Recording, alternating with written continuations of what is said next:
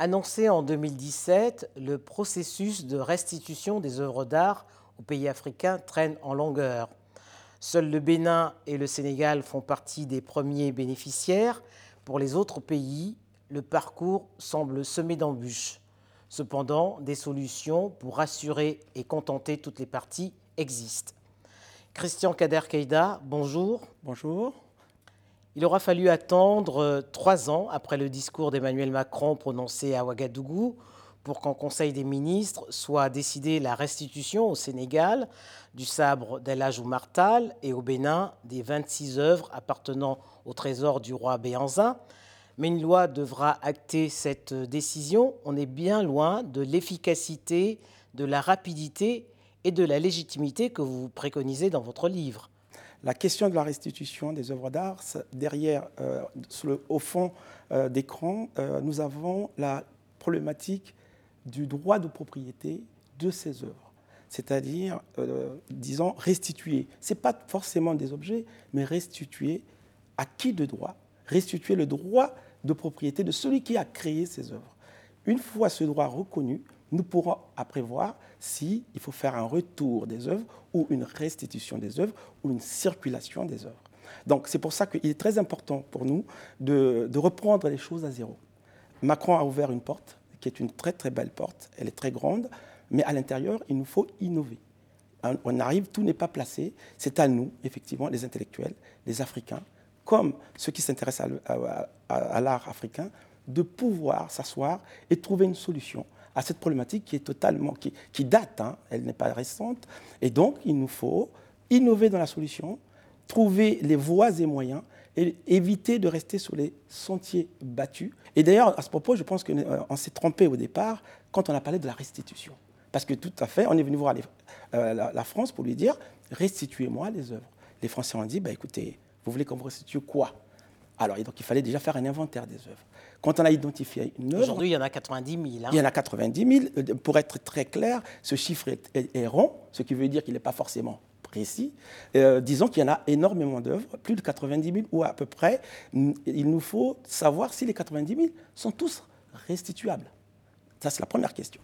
Hein, donc, dans mon livre, je pars de là en disant est-ce que les 90 000 sont restituables? Sachez bien que dans les 90 000, il n'y a pas que des œuvres consistantes il y a des fourchettes, il y a des cuillères, il y a des, il y a des, parchemins, il y a tout. Il y a tout le patrimoine africain. Voilà, il y a tout le patrimoine africain. Donc on a vraiment besoin de travailler de façon scientifique sur un sujet qui doit être totalement dépassionné. Mais dans le rapport euh, euh SAR-Savoie, euh, ce rapport préconisait d'amender le principe d'inaliénabilité pour les œuvres constituant les collections euh, des musées ou appartenant à des collectionneurs. Mais rien ne garantit que d'autres pays puissent bénéficier de la jurisprudence du Sénégal et du Bénin. C'est pour ça que je suis euh, totalement contre toute procédure unilatérale, tout bilatéralisme également. Je préfère qu'on puisse travailler de façon globale qu'on puisse réfléchir de façon globale pour éviter qu'on ait un peu un système de clientélisme. Hein, les bons élèves ou les bons amis, ceux-là, on leur restitue ce qu'ils veulent, et les autres, bah, pendant qu'ils se taisent, ou alors ils sont dans la cour de récréation en train de faire autre chose au lieu de s'occuper de leur culture, voilà, ceux-là, on ne s'en occupe pas.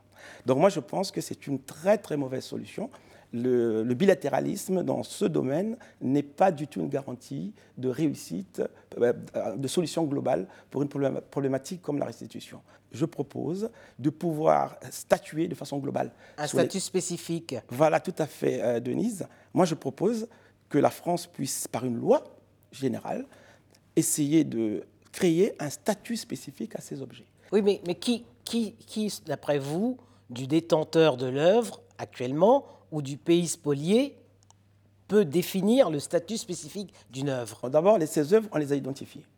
Donc c'est très bien. On, on, connaît les 90 000 œuvres, comme dont vous parlez tout à l'heure. On les connaît. Et donc ils sont en France.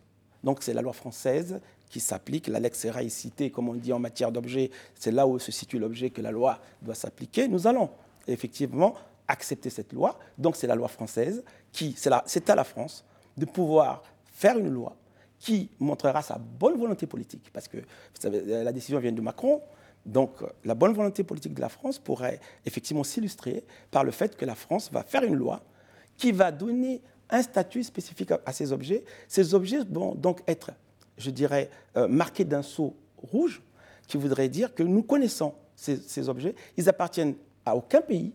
Ils ont un statut supranational.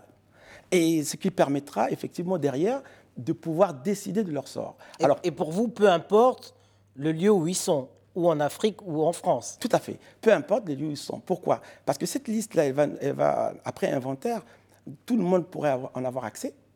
Elle va, euh, les objets qui seront dans cette liste seront inaliénables et insaisissables. Donc on retrouve effectivement ce caractère sacré, entre guillemets, qu'on veut euh, donner à ces œuvres, ce qui éviterait que demain matin, on les retrouve sur le marché de l'art ou, par exemple, à cause des guerres, à cause euh, d'autres, euh, je dirais, d'autres problématiques, on puisse les retrouver complètement pillés ou spoliés, et, et ça sera perdu pour tout le monde. Donc pour ça, on dit statut spécifique, et qu'est-ce qui va décider, Denise, des sorts de ces objets?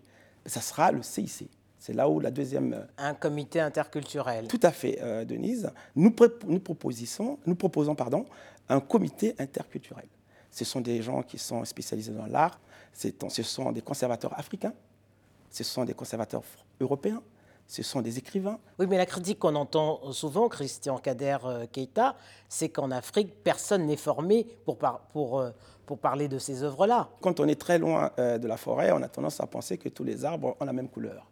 Et ça, c'est vrai. Si vous vous approchez euh, de l'Afrique, vous verrez qu'il y a des conservateurs de musées en Afrique. Vous allez au Sénégal, vous avez le musée de Gorée.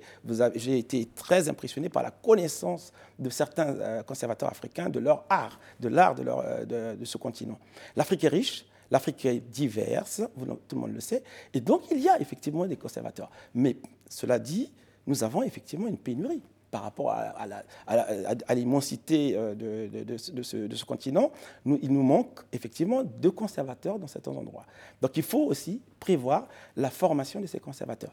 Euh, quand on parlait donc du CIC, on parlera après du financement, mais effectivement, le comité interculturel, nous voulons que ce soit un comité mixte. C'est une rencontre qui, généralement, entre deux civilisations, entre deux peuples, entraîne une addition c'est-à-dire une richesse. Sauf que pour l'instant, euh, cette rencontre s'est conclue par une soustraction. Il y, en a, donc cette soustraction fait que les Africains, il leur manque quelque chose. Et donc, travaillons dessus pour éviter que cette opération devienne une division. Il ne faut pas que ça soit l'alibi pour une division, mais plutôt quelque chose qui va se multiplier, s'additionner pour que les deux cultures se parlent, se conjuguent et pour l'universalisme de l'art. Alors, parlant un peu du financement, vous vous préconisez que ce financement provienne des biens mal acquis, mais pour l'instant, une loi prévoit que, les fonds, les sommes euh, provenant des biens mal acquis soient gérées par l'Agence française de développement. Oui, alors comme quoi, bon, je dirais que la route de l'histoire avance, mais elle avance souvent, quelquefois, de façon chaotique. Pour moi, je pense que c'était une très bonne décision déjà que la France a prise de pouvoir remettre l'argent des biens mal acquis aux populations euh, euh, qui, sont, qui ont subi le préjudice, hein, d'ailleurs. Et ça, c'est une très bonne chose. Par contre, remettre cet argent entre les mains de l'AFD, je pense que l'AFD n'a pas besoin de cet argent pour pouvoir faire ce que l'AFD fait déjà en Afrique. Euh, ça, c'est la première chose. Et je pense que ce n'est pas non plus un très bon signal, puisque l'AFD, c'est quand même la France. Et vous savez très bien que la main qui donne est très souvent au-dessus de la main qui reçoit. Alors, cela mettrait les Africains, encore une fois, dans une position de quémandeur euh, vis-à-vis de la France, parce qu'il s'agit aux Africains de demander à chaque fois à l'OFD, qu'est-ce que j'ai besoin de ça Est-ce que tu peux me donner euh, de l'argent pour faire ça? Pour arrêter ça, cet argent appartient aux Africains. Créons un fonds pour la sauvegarde du patrimoine africain, c'est ce que nous préconisons. Donc, pour, résumer un peu, Denise, dans mon livre, je propose trois piliers pour réussir euh, cette restitution. Le premier pilier, vous l'avez dit, c'était création, la création d'un statut spécifique. Euh, pour ces objets. Le deuxième pilier, c'est le CIC, qui va, là, qui, va, qui va, donc régir, effectivement, qui va s'occuper de, de, faire les inventaires des œuvres, qui va s'occuper de, former les, conservateurs, qui va également euh, s'occuper de former les générations futures en Afrique. C'est très important de savoir que les Africains ignorent beaucoup leur art. Personnellement, moi j'ai découvert l'art africain en Europe, je n'ai pas honte de le dire. Ben, euh, en Afrique, l'art africain antique que je parle était surtout des Européens, des expats qui venaient les acheter. Quand je suis venu en Europe, c'est là où j'ai découvert la, toute la richesse de mon continent. Donc ça veut dire qu'il y a vraiment besoin de formation. On a, il faut l'accepter, il faut y mettre les moyens. Et le fonds euh, que j'appelle de mes voeux sera également utilisé pour ça. Alors ce fonds pourrait servir également à la création de musées, parce qu'on voit aujourd'hui qu'il y en a très peu. Euh, les récents musées sont au Sénégal, au Bénin, enfin pas encore au Bénin, parce qu'il y en a un qui est prévu à Abomey, mais au Togo, mais également à RDC. Euh, vous, vous proposez, vous préconisez qu'il y ait un musée panafricain ou des musées régionaux. Tout à fait. Mais comment on procède? D'abord, première réflexion, quel genre de musée pour l'Afrique? Quel musée pour les Africains? Aujourd'hui, pour l'instant, ce que je vois, les musées que vous citez sont des musées qui sont des copies des musées européens.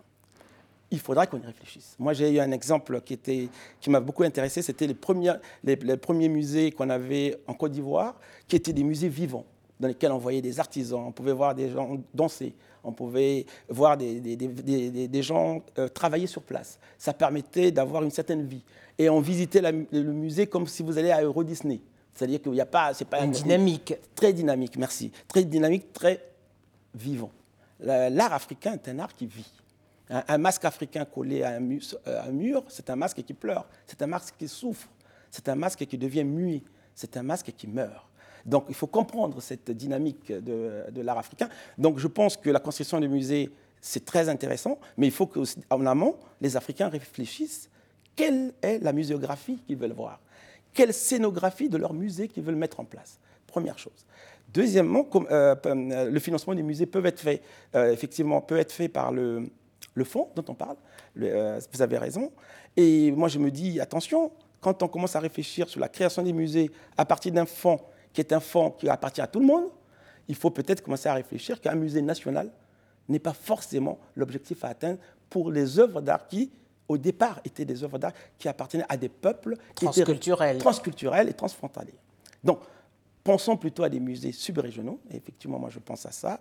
Des musées de l'Afrique centrale, le musée euh, Congo qui comprend le Congo-Brazzaville, le Congo-Kinshasa, l'Angola et le Gabon, puisque ces peuples sont là. Le musée Soniké, qui aura une partie du Mali, une partie du Sénégal, une partie de la Mauritanie, parce que ces peuples sont là et seront ravis de, de, faire, de, faire, connaissance à leur art, euh, avec leur art. Une dernière question pour finir, euh, Christian Kader euh, Keita. la Belgique également s'est engagée dans cette voie de restitution des œuvres prises par, par la force, par la violence et acquises de manière illégale à, à la RDC. Elle s'est fixée, comme date butoir 2024. Qu'est-ce que vous pensez de la méthode belge? L'exemple belge est un exemple peut-être qui pourrait inspirer d'autres pays, pour ne pas citer la France, d'autres pays, parce que là au moins, on a un engagement réel. Euh, vous savez, quand Macron a fait son engagement, on s'est dit c'est peut-être que des, des, incantations. Des incantations. Et pour éviter que ce soit des incantations, ben, il faut mettre un agenda. Et les Belges ont compris, et je suis ravi de cette initiative belge, et j'espère que les autres suivront. Merci Christian Kader Keita. Merci beaucoup Denise.